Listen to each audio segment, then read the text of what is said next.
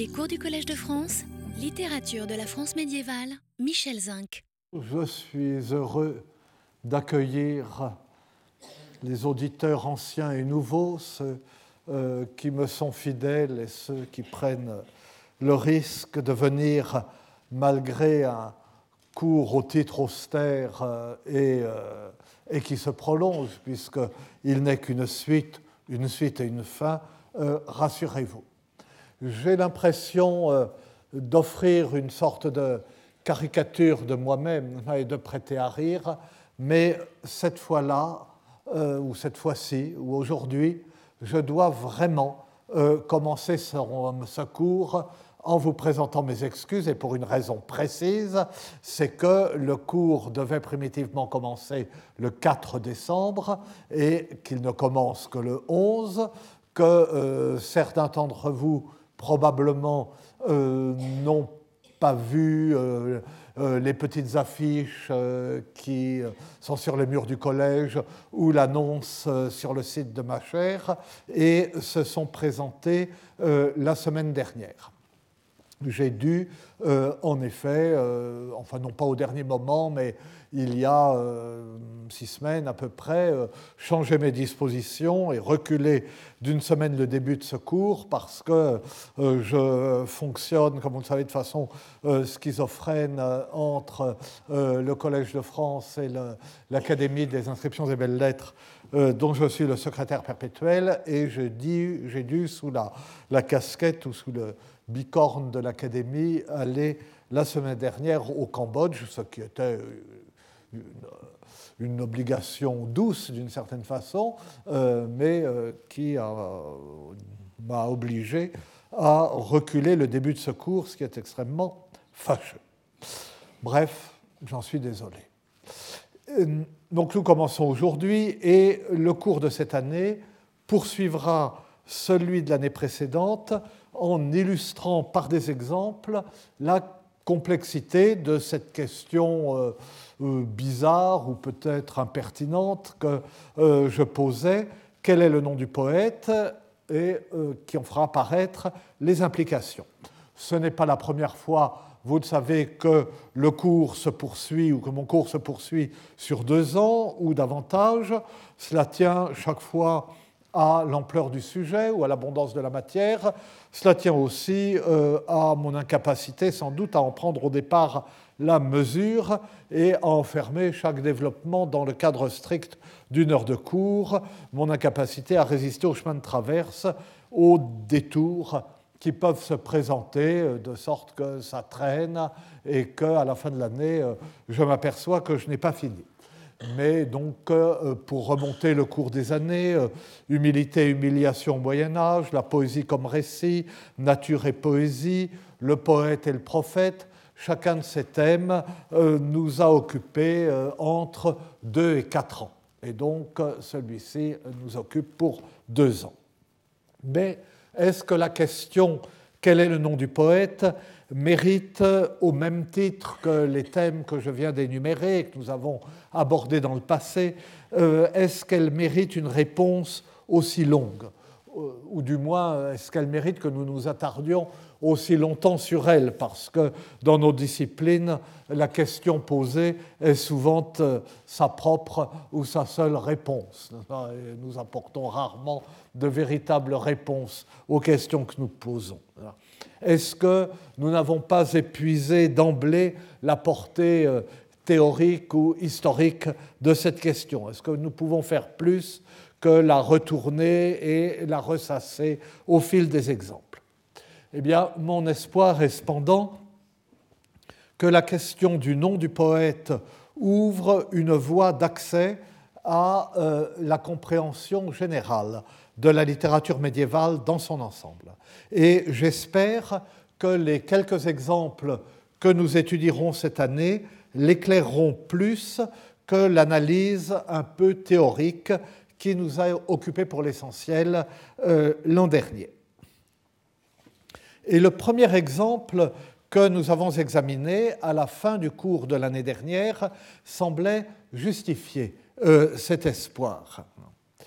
Euh, il portait sur les chansons de geste. Certains d'entre vous s'en souviennent peut-être.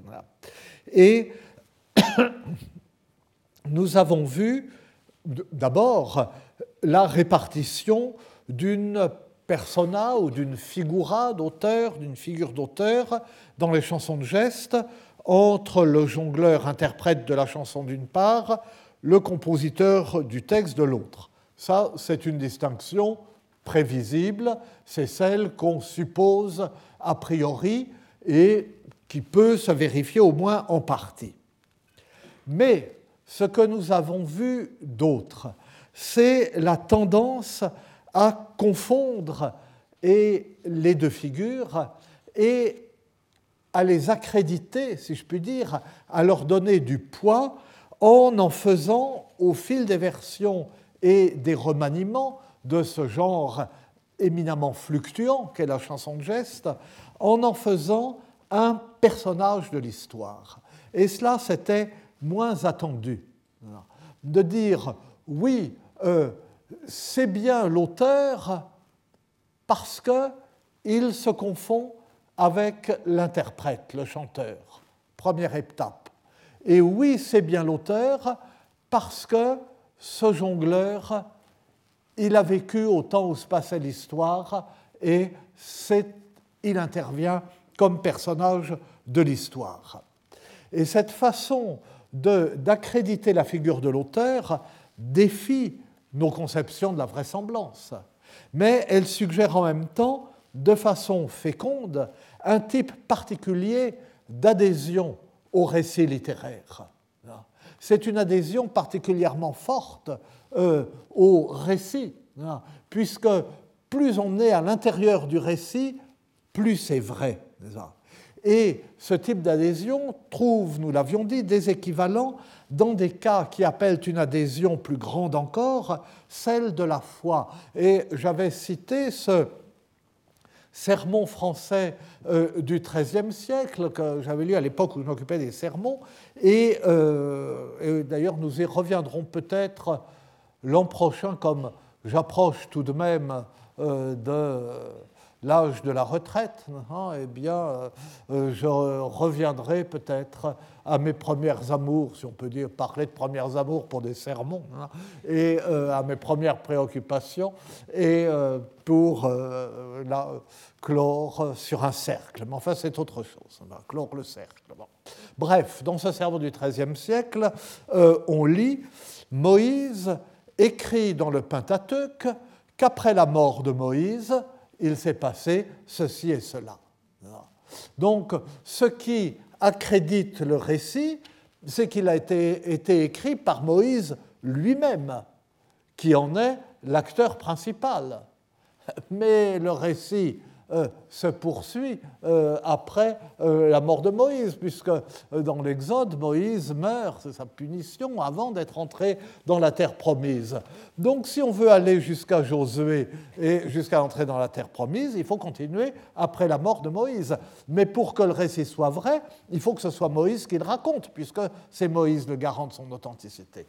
D'où une phrase de ce type, et d'où les phénomènes auxquels nous avons assisté euh, dans euh, euh, les chansons de geste. Mais je présente sans doute les choses de façon trop allusive pour les nouveaux auditeurs, s'il y en a, et même pour les anciens qui ont le droit d'avoir oublié des analyses et des propos qui n'étaient pas inoubliables.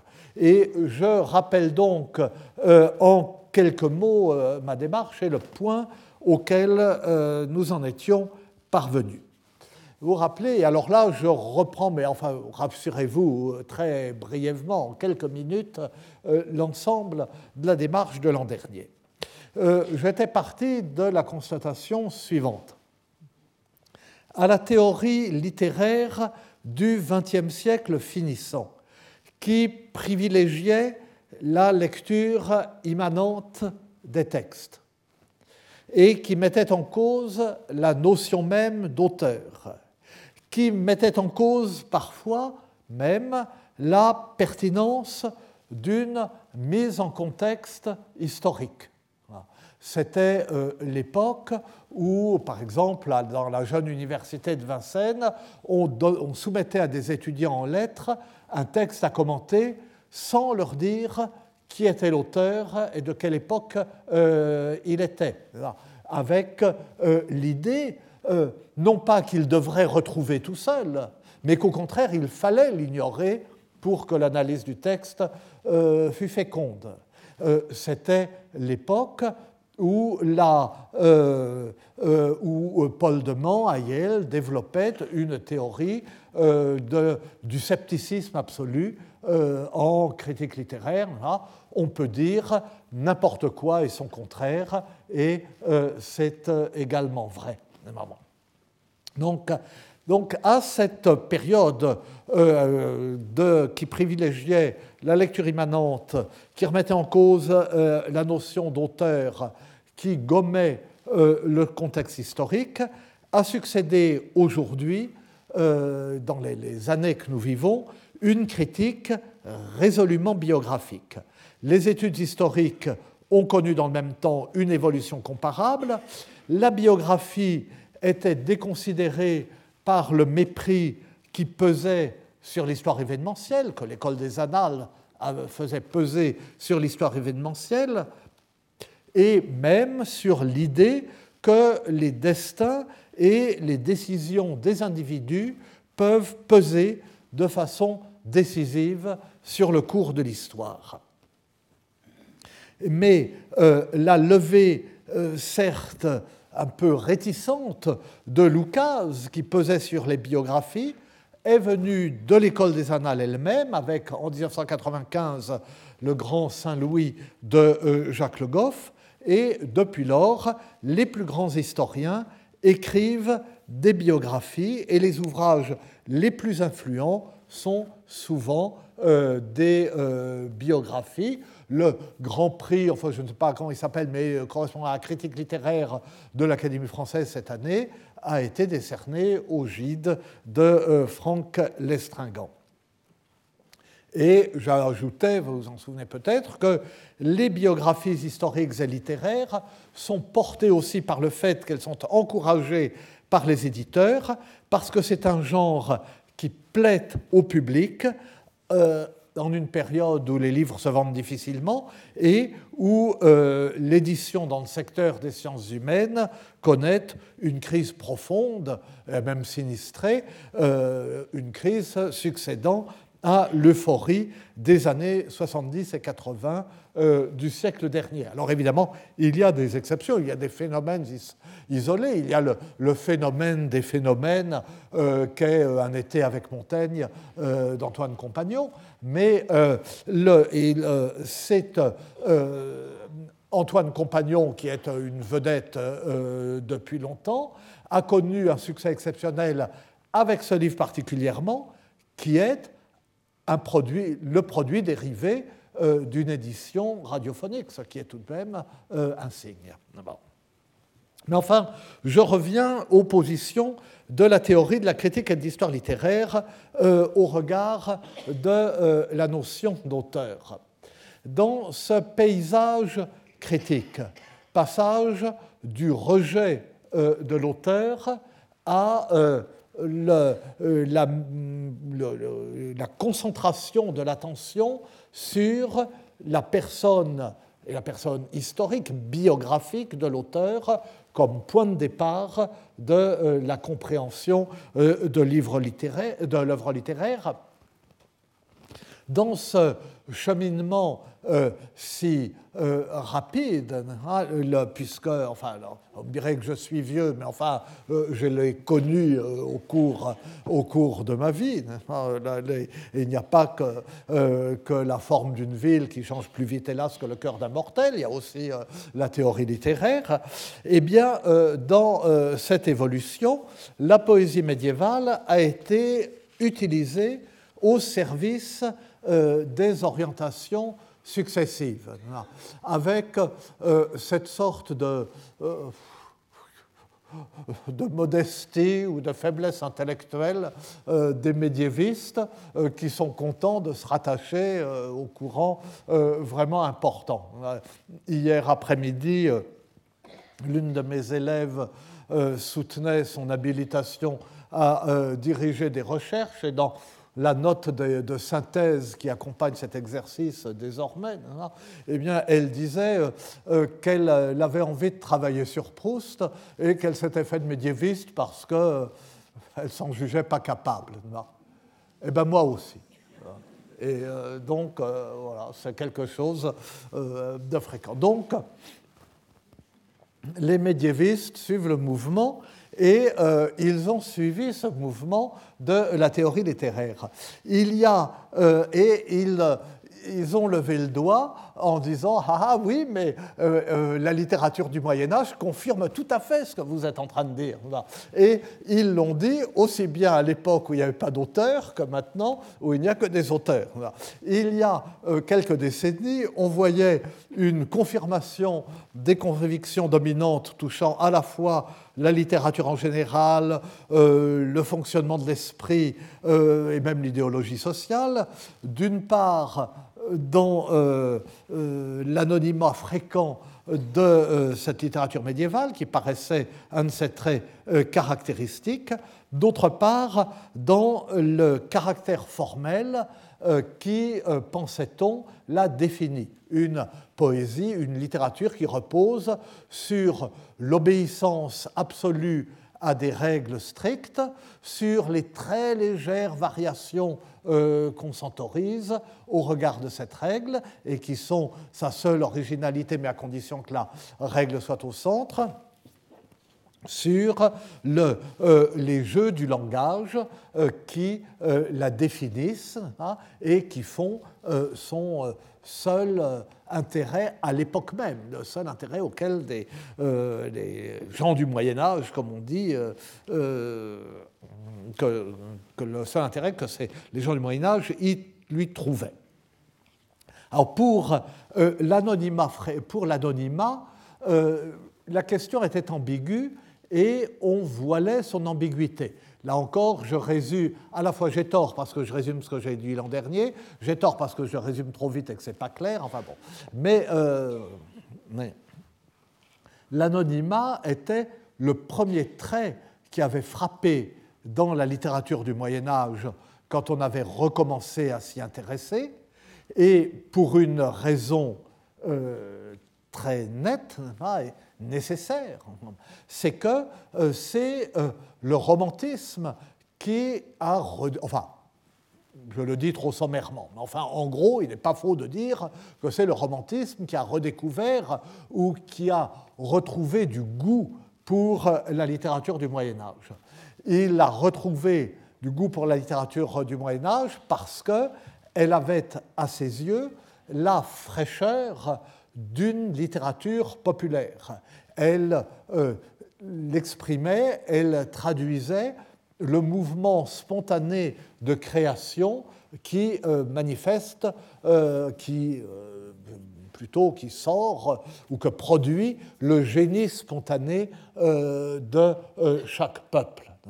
Et cette fraîcheur de la création se trouve à la fois au début de la littérature, donc au Moyen Âge pour euh, nos langues, hein, pour les langues de, l'Europe, et euh, en même temps dans la littérature populaire, celle qui n'a pas été contaminée par des influences savantes et une sorte de conscience d'elle-même de la littérature et une réflexion euh, sur elle.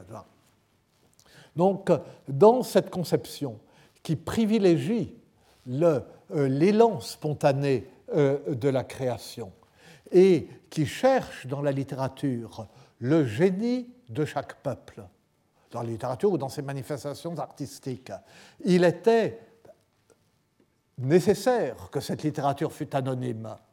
Son anonymat prouvait qu'elle était une création collective. il prouvait qu'elle émanait euh, d'un peuple entier. Et donc, on s'est habitué comme les, non seulement le goût pour la littérature euh, du Moyen Âge, mais les études de littérature médiévale, la philologie médiévale, sont apparues dans le sillage du romantisme même si elles se sont développées en prenant leur distance avec lui, on a conservé cette idée que l'anonymat était un phénomène important euh, de la littérature médiévale. Et quand on a repoussé les interprétations romantiques, on a conservé quand même cette idée.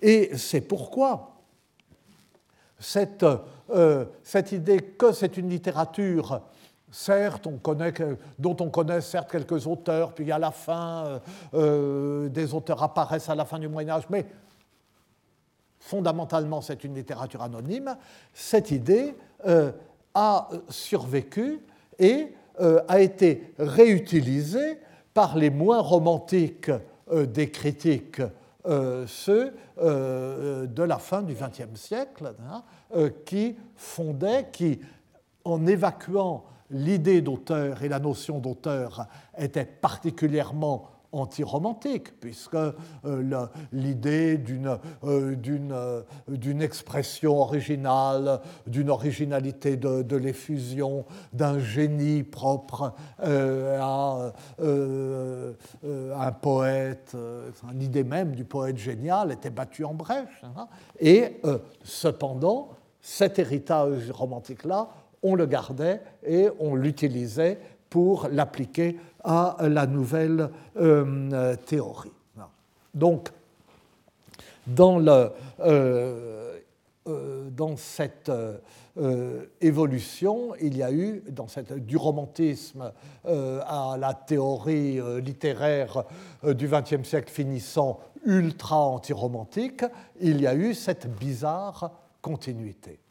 Et d'autre part, euh, le, caractère formel euh, dont je euh, parlais tout à l'heure et qui allait avec l'ensemble aussi de la théorie littéraire de l'époque et avec le, fait que la critique littéraire se fondait sur les développements de la linguistique et que les développements de la linguistique se faisaient en relation euh, avec euh, la psychanalyse, ou que la psychanalyse essayait de se donner une cohérence à partir de la linguistique, comme d'ailleurs le structuralisme dans toutes ses manifestations. Voilà, la pensée de Lévi-Strauss est au départ pour une certaine part ou pour une large part, une sorte de transposition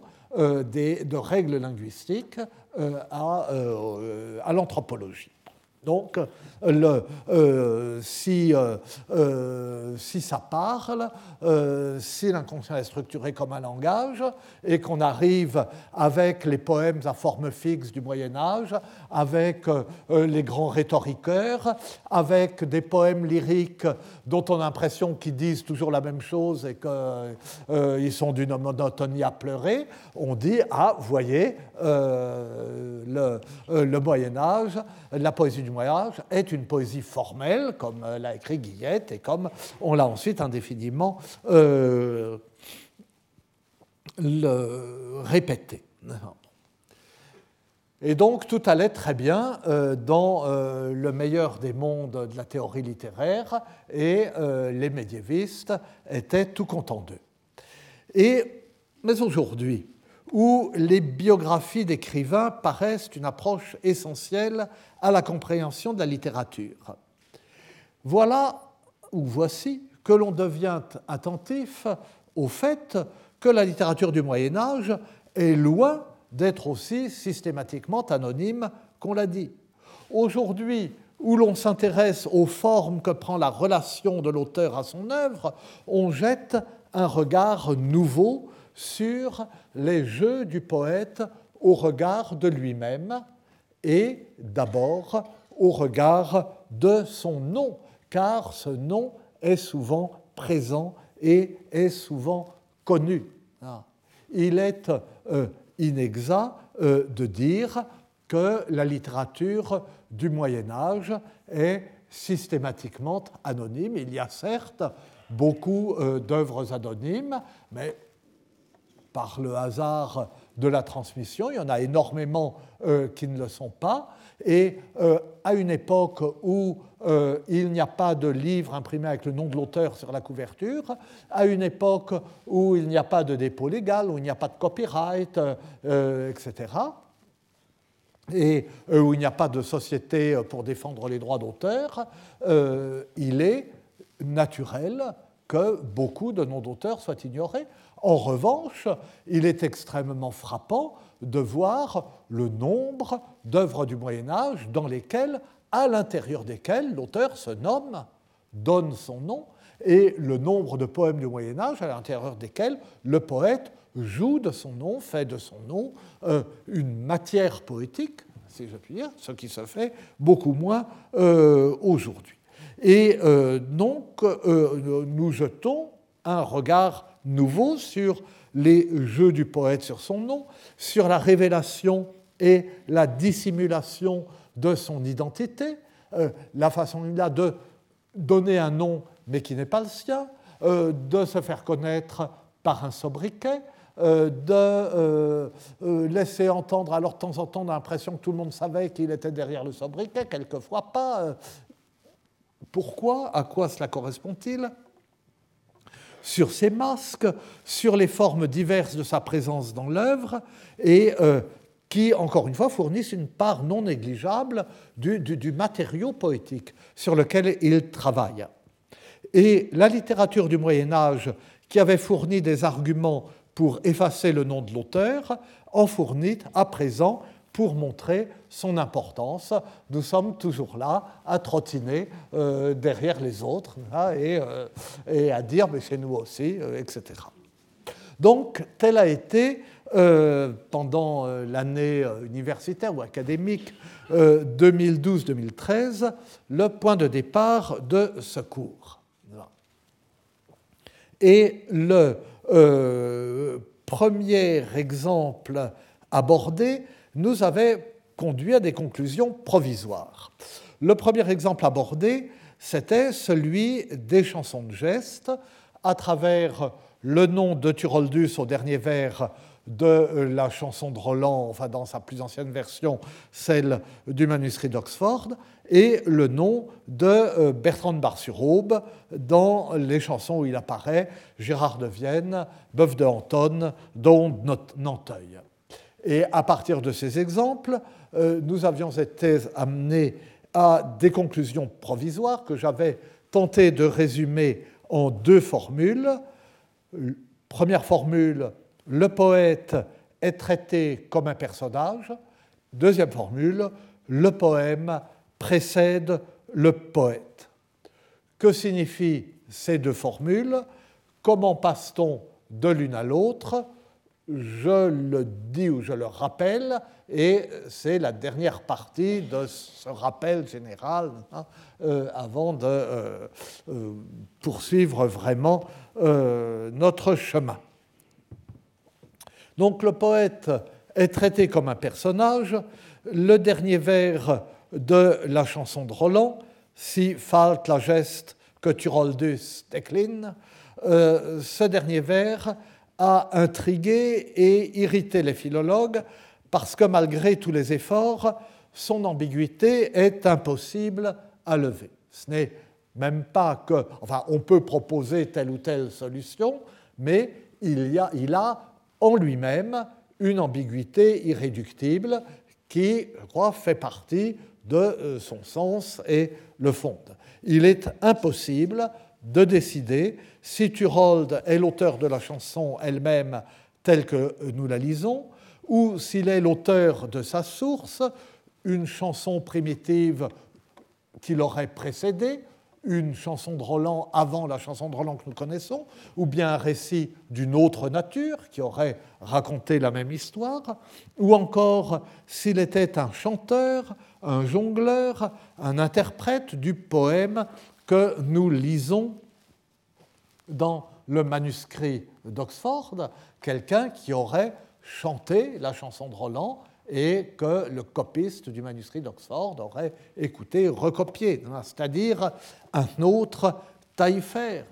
Il existe de plusieurs textes euh, latins et français parce que c'est un événement dont on a beaucoup parlé, euh, euh, qui disent que euh, à la bataille de Hastings en 1066, la bataille qui a décidé de la conquête de l'Angleterre par Guillaume le Conquérant, eh bien, il y avait un jongleur nommé Taillefer qui, au moment de la charge, au début de la bataille, a entonné la chanson de Roland pour donner du courage aux combattants.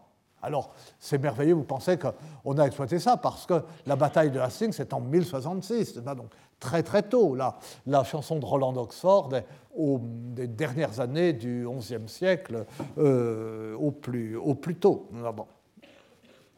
Et, cela, euh, ils sont beaucoup à le raconter. Euh, euh, Guillaume de Malmesbury, dans ses Gesta Regum Anglorum, en 1125, Henri de Huntington, dans son Historia Anglorum, vers 1130, le Carmen de Hastingae Proelio, la chronique de Geoffroy Guémard, vers 1136-37, et même Guémard réduit la bataille de Hastings à cet épisode tandis que d'autres euh, sont plus disaires sur la bataille de Hastings. Mais je ne sais plus lequel c'est. Je crois que c'est, Guillaume de Malmesbury qui raconte euh, qu'après la bataille de.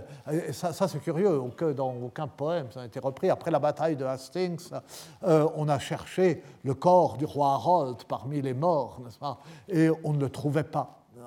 Et alors on est allé au fond de la forêt chercher une euh, vieille femme, enfin, une femme dans une cabane, hein, qui vivait retirée, qui avait été la plus belle femme du royaume et la maîtresse du roi. Et on l'a amenée sur le champ de bataille et elle l'a reconnue non pas à son visage, parce que son pauvre visage était défiguré par les coups qu'il avait reçus, mais parce qu'il avait une petite cicatrice hein, euh, au sein gauche. Et c'était la cicatrice d'une morsure qu'elle lui avait faite dans l'amour. Pure digression, euh, je, reviens, euh, je reviens à mon sujet. Et euh, donc voilà, et puis le, le roman de Roux de, de Was, donc vers le, milieu du siècle, et qui dit, c'est le seul que je cite, mais Taillefer, enfin je devrais vous le montrer comme je fais d'habitude, mais là c'est vraiment une, citation marginale par rapport à mon propos. Taillefer, qui moute bien chantoute, sort un cheval qui toste à l'oute devant le duc à l'oute chantant de Carlemagne et de Roland et d'Oliver et des Vassals qui moururent à Rensesvals. Taillefer, qui chantait très bien sur un cheval rapide, un cheval qui allait vite, devant le duc, allait chantant de Charlemagne et de Roland et d'Olivier et des barons, des chevaliers qui moururent à Roncevaux. Et alors, bon, tout ça c'est très intéressant, mais euh, euh, malheureusement c'est un peu tard parce que le plus ancien c'est Guillaume de Malmesbury en 1125, et en 1125 euh, la, la, chanson de Roland existait déjà, et même le manuscrit d'Oxford était peut-être déjà en train d'être copié, de sorte que l'histoire de Taillefer peut être inventée à partir de la chanson de Roland et non l'inverse. Bon, on peut pas. Bon.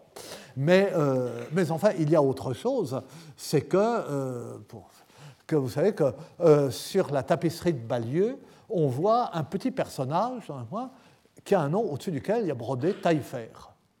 Mais il n'est pas à cheval et il ne chante pas la chanson de Roland. Donc ça peut être, ça n'importe qui. Mais, mais enfin, bon. Mais bref, euh, cette, insistance à parler de ce Taillefer qui chantait la chanson de Roland à la bataille de Hastings a été rapprochée naturellement de, des origines de la chanson euh, et de ce qu'il fallait faire de euh, Turold. Mais l'ambiguïté, l'impossibilité de comprendre exactement euh, vers euh, que nous l'avions commenté l'an dernier, nous avions vu que tous euh, les mots sont ambigus ou peuvent être compris de façon différente, pas? Falt, même la geste, même et décline surtout. Cette ambiguïté a intrigué et irrité parce qu'elle a été considérée comme un apax et comme une anomalie.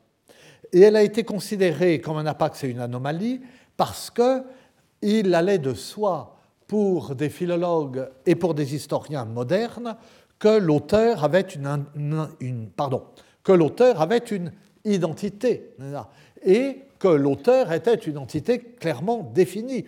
Ou bien Turold est l'auteur du poème que nous lisons, ou bien il n'est pas l'auteur que nous lisons. Euh, ou bien il est l'auteur du poème, ou bien euh, il, est un jongleur qui s'en fait l'interprète. Euh, ou bien c'est lui qui l'a composé et c'est lui qui le chante, ou bien celui qui le chante ne l'a pas composé. Mais tout ça ne va pas ensemble. si nous ne pouvons en décider, c'est que nous comprenons mal le vers qu'il nomme, ou c'est que ce vers est ambigu. C'est ainsi que nous voyons les choses. Et il allait aussi de soi, pour les philologues et les historiens modernes, que l'auteur a une identité et qu'il est une entité clairement distincte de l'œuvre et de ses personnages. L'auteur est extérieur à l'œuvre puisqu'il la crée, puisqu'il l'écrit. Or, et là je développe ce que je rappelais plus brièvement il y a un instant, la comparaison avec les mentions du jongleur, de Bertrand Bar sur, du jongleur Bertrand dans les différentes versions des chansons de geste, dans les différentes chansons de geste où son nom apparaît, et dans les différentes versions de certaines d'entre elles, nous a conduit à une conclusion différente. L'œuvre est explicitement rapportée à Bertrand Bar sur Aube. Dans notre langage, cela signifie qu'il en est l'auteur et qu'il y est nommé en tant qu'auteur. Les variantes des manuscrits s'ingénient à tisser un lien toujours plus étroit entre l'œuvre et lui, comme pour le rendre indissociable de l'œuvre, comme pour affirmer sa paternité. Mais elles le font de façon, encore une fois, à rendre cette paternité impossible. Elles sont si soucieuses de souder l'auteur à l'œuvre qu'elles font de lui un personnage de l'histoire alors que cette histoire est supposée très ancienne. Et donc, s'il est un personnage de l'histoire très ancienne que l'œuvre aujourd'hui raconte, cela lui interdit à nos yeux d'être l'auteur de l'œuvre telle que nous la connaissons. Pour le présenter comme un auteur fiable, on le rapproche de plus en plus de la source de l'œuvre et on finit par l'y faire entrer, on finit par le faire entrer dans l'histoire, mais alors il ne peut plus, à nos yeux, être l'auteur, de même que Moïse ne peut pas être l'auteur du récit qui raconte sa mort et ce qui s'est passé ensuite. Mais c'est une contradiction qui ne paraît pas frapper le Moyen Âge, comme s'il cherchait à identifier l'auteur non comme producteur effectif du texte, mais comme figure octoriale, comme figure ayant autorité euh, sur le texte et faisant autorité au regard du texte. Bertrand Bar-sur-Aube, présenté comme l'auteur de la chanson, est en même temps, selon les variantes de différents manuscrits, un jongleur qui, à Bar-sur-Aube, a entendu un jour raconter l'histoire, et un jongleur mêlé aux événements anciens relatés euh, par la chanson euh, et qui, au fil de ces événements, un jour, par hasard, s'est retrouvé à Bar-sur-Aube. Dans une autre chanson, il est mentionné comme un jongleur au répertoire immense, le modèle des jongleurs de chansons de geste, l'auteur qui sait tout, le, le, jongleur qui sait tout. Et nous soupçonnons à travers ce traitement du nom et du personnage, une conception de l'auteur et de son identité au regard de l'œuvre opposée à la nôtre. Notre démarche est de séparer l'auteur de l'œuvre pour qu'il en paraisse nettement le créateur. Et c'est une démarche qui s'est imposée de plus en plus dans, à mesure, dans la littérature moderne, à mesure que le temps euh, passait. Si euh, euh, nous disons, nous disons soigneusement le narrateur, s'agissant justement de Proust. Et vous savez que le, nom de Marcel apparaît deux fois dans la recherche. Une fois avec ce jeu sur le narrateur, elle m'appelait par mon, elle, m'a appelé par mon petit nom, et par exemple, si je m'étais appelé, si je m'appelais Marcel, elle m'aurait dit Marcel. Mais l'autre fois, c'est une erreur. Euh, il y a Marcel comme, étant le prénom du narrateur, euh, dans les passages où il s'est relu, où il n'a pas eu le temps de, euh, de se relire. Et le, si aujourd'hui, le, moindre, étudiant de deuxième année euh, sait que euh, s'il fait semblant de croire euh, que, que le jeu du récit, c'est l'auteur, il aura une mauvaise note. Il faut qu'il parle de l'auteur impliqué, il faut qu'il se débrouille, non, mais il ne faut surtout pas qu'il croit que l'auteur est dans l'œuvre. Tandis que la démarche médiévale, c'est de mêler l'auteur à l'œuvre pour qu'il en soit à la fois l'auteur, le personnage et l'interprète, même si l'histoire s'est passée il y a très longtemps, tandis que la composition et l'interprétation sont réputées nouvelles. Ce mot nouveau que j'avais commenté déjà je vieillis les temps que je m'en ai, je me répète tout le temps, euh, mais euh, probablement à propos de nature et poésie, dans le cours sur nature et poésie, hein, ce mot nouveau qui indique la, fraîcheur hein, de ce qui n'est pas encore fané. Donc, et, eh bien, ce nouveau est un mot très important dans le vocabulaire littéraire du, du Moyen Âge. Mais il va avec la euh, l'admiration de l'ancienneté, le fait que l'œuvre se réclame toujours euh, d'une tradition ancienne, et la figure euh, de l'auteur participe de tout cela. L'auteur est là, présent, il est là en train de chanter la chanson. Et puis l'auteur, il est dans la chanson qui s'est passée il y a très longtemps. Et la preuve que la chanson est vraie, c'est qu'il y était. Et euh, tout cela est affirmé euh, en même temps. L'œuvre est de lui, d'une part parce qu'il est présent dans l'histoire, et d'autre part parce que cette histoire, on la tient de sa bouche. Là est le critère de la fonction octoriale dans ce qui, à nos yeux, la dément, puisqu'il y a une contradiction. Ce qui fait l'auteur, c'est donc son intégration au sein de l'œuvre, le fait qu'il soit un élément de l'œuvre, et ce n'est pas le geste par lequel, en produisant l'œuvre, il la met à distance comme un objet qu'il tire de lui, mais qui existe dès lors en lui-même et euh, dont il est séparé. Et c'est en ce sens qu'on peut dire que le poème précède le poète, puisque le poète est supposé une émanation du, poème, puisque euh, il est lié au poète, il s'affirme en tant que poète justement si il peut dire j'y étais, j'en sors de ce poème, j'en suis un personnage.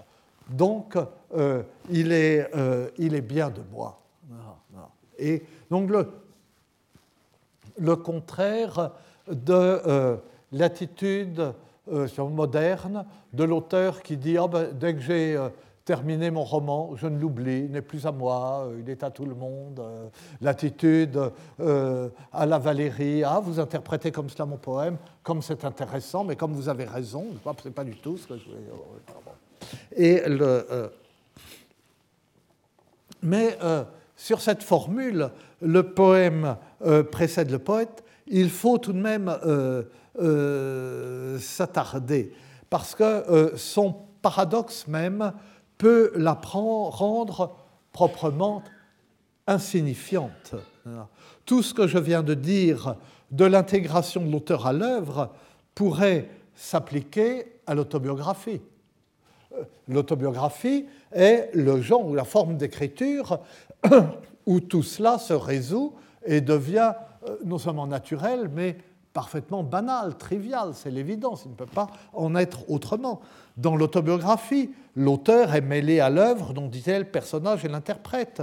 Dans l'autobiographie, l'auteur est dans l'histoire que l'on tient de sa bouche.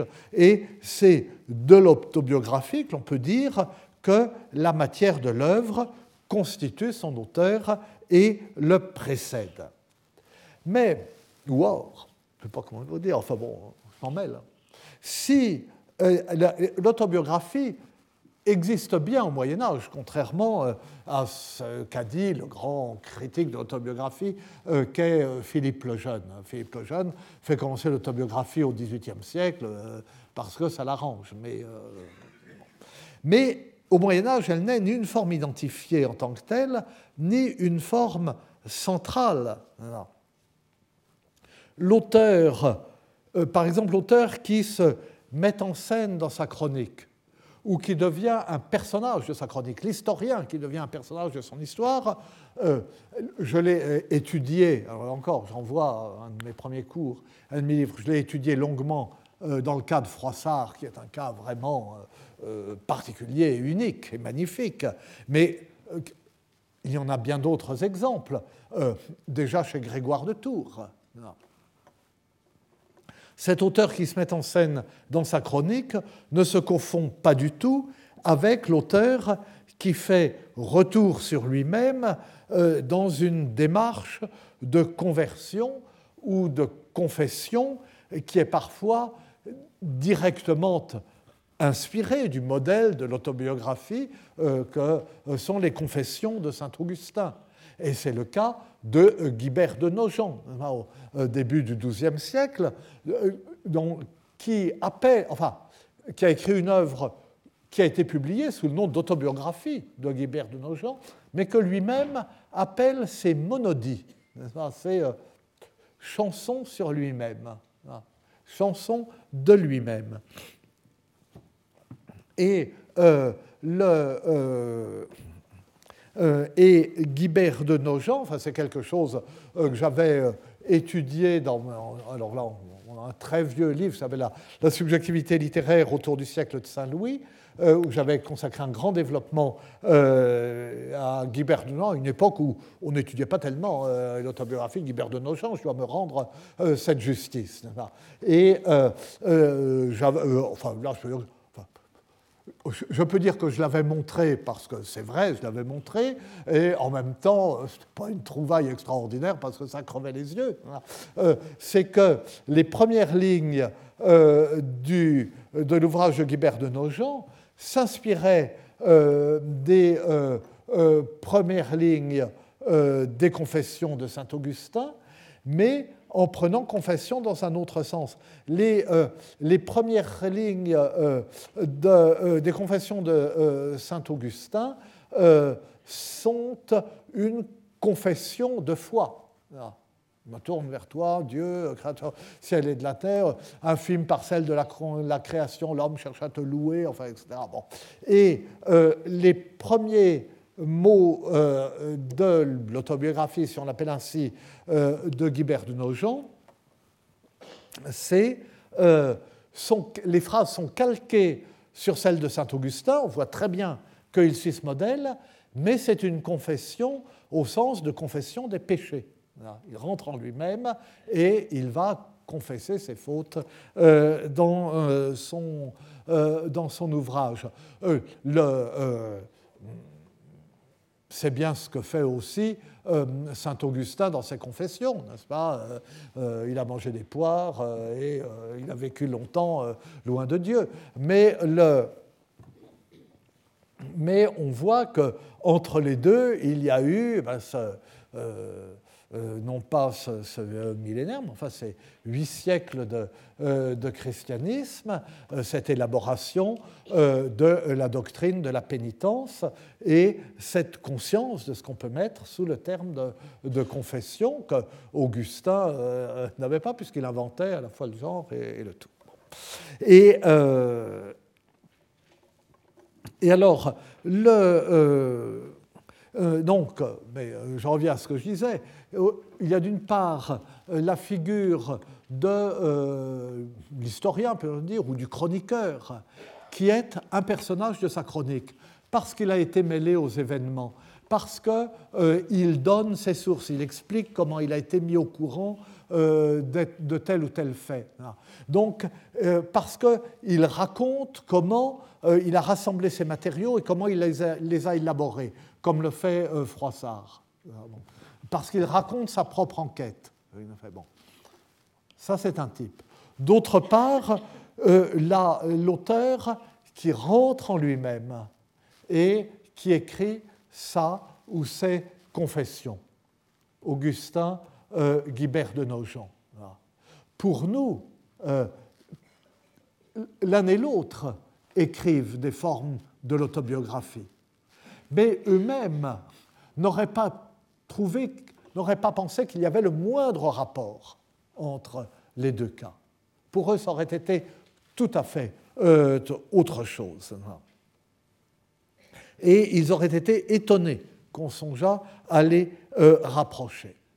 Alors, il existe bien, enfin j'anticipe ce que nous verrons dans le cours, il existe bien une chronique en forme de confession, c'est euh, l'ouvrage de, c'est Joinville, l'histoire de, de Saint-Louis, qui est une chronique de Saint-Louis, écrite sur le modèle de la vie de saint, d'où la séparation au départ entre les bonnes paroles et les saints faits, euh, ou les saintes paroles et les bons faits, même plus, euh, de notre saint roi Louis.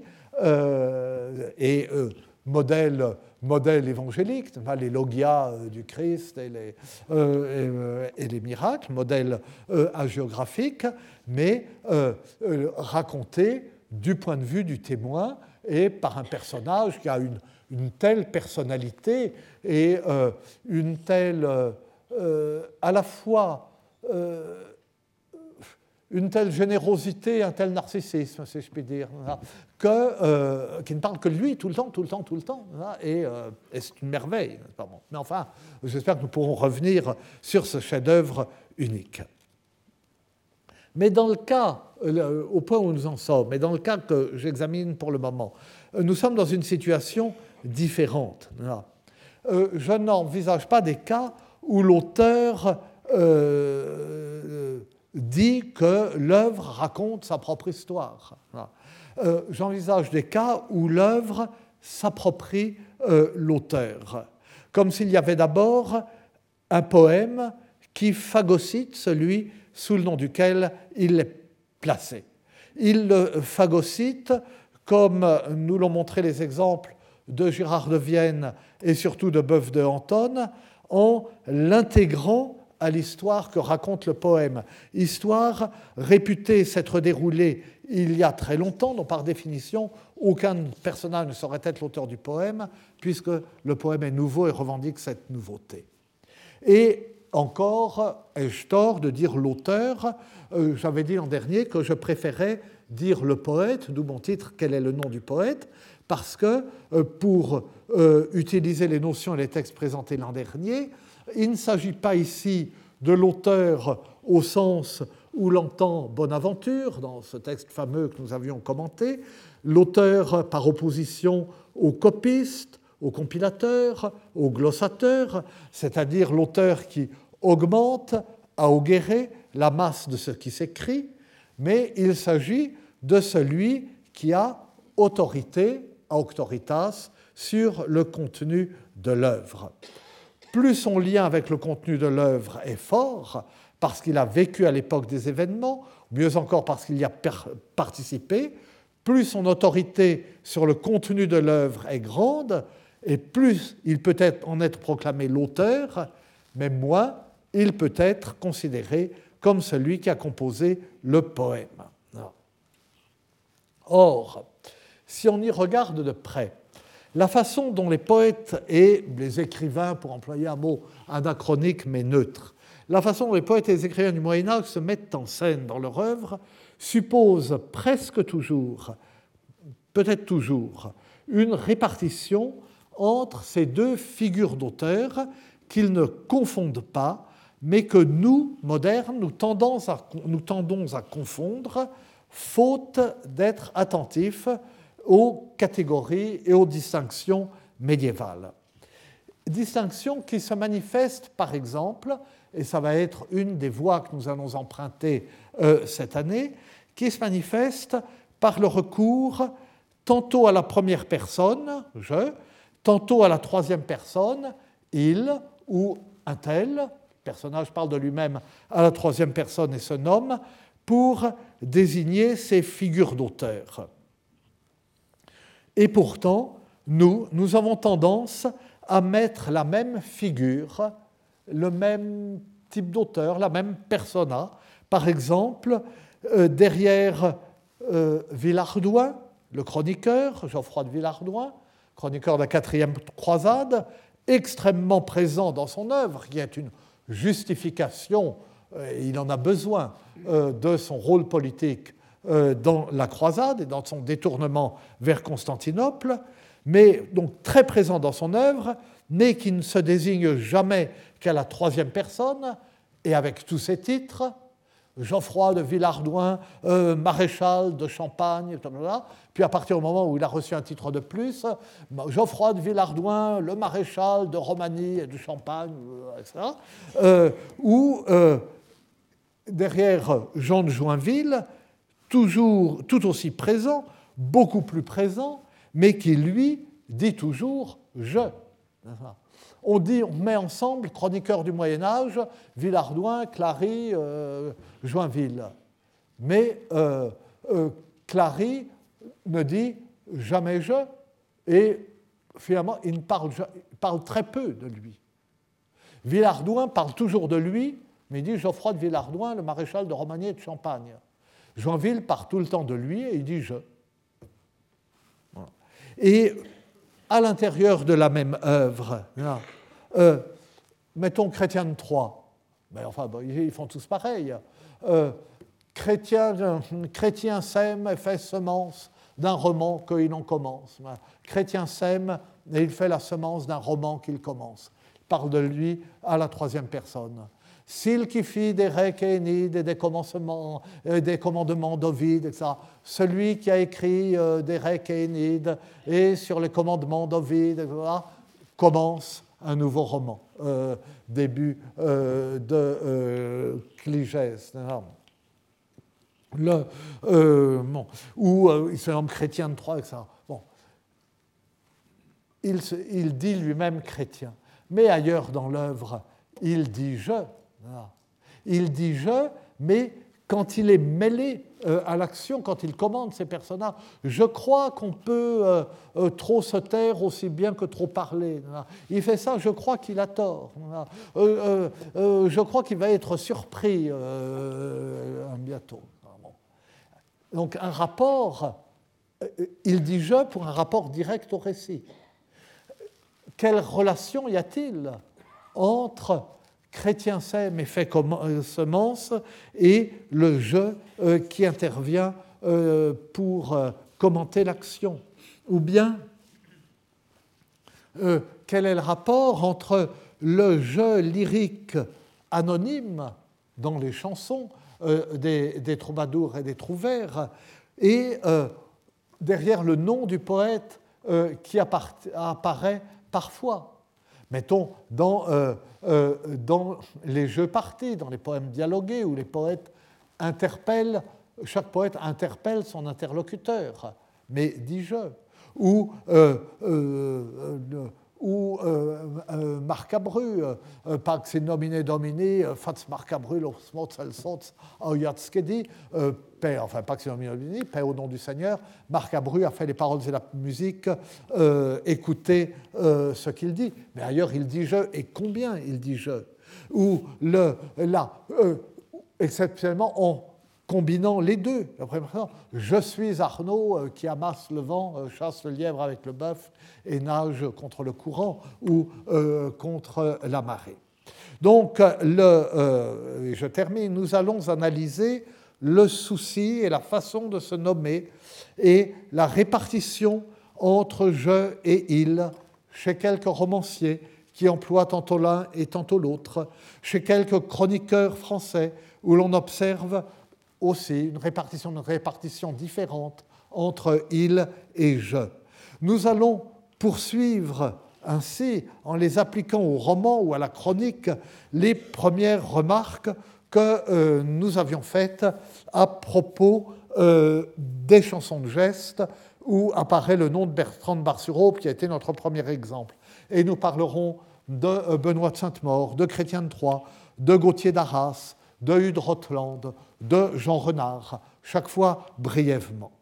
Mais nous allons commencer, et nous commencerons la prochaine fois, par un cas plus complexe et vraiment unique, emprunté à la poésie lyrique. Et ce cas, je ne devrais pas en parler, je le redirai, parce que, euh, alors j'ai mal calculé mon coût. D'abord, j'avais présenté ailleurs comme conférence, enfin bon, euh, j'en avais déjà parlé. Et, euh, mais je ne résiste pas. Et puis d'autre part, et alors c'est bien pire, là je viens de publier un livre sur les troubadours et j'ai recasé ça. Donc je vais commettre le crime absolu. Je vais vous parler de quelque chose qui est publié, vous, vous pouvez lire depuis un mois. Mais, encore une fois, j'ai mal calculé. J'espérais que le livre paraîtrait un petit peu plus tard. Euh, j'ai préparé quoi? Enfin bon. Et, euh, et c'est un exemple si beau hein, que, euh, que je ne peux pas faire autrement que de le traiter rapidement. Donc, la prochaine fois Bon, vous pouvez rester chez vous et me lire, vous pouvez faire autre chose, etc. Ou euh, vous pouvez venir et me siffler, mais euh, euh, voilà, ce sera comme ce sera comme ça la prochaine fois. Mais en compensation, nous aurons un très très beau séminaire. Le séminaire commence la semaine prochaine et nous écouterons Michel Jarty, le grand spécialiste de Valérie, parler de Valérie vers un poète sans nom. Et, et voilà, n'est-ce pas? Ça vous dédommagera de m'avoir écouter ou pas écouter l'heure d'avant. Je vous remercie.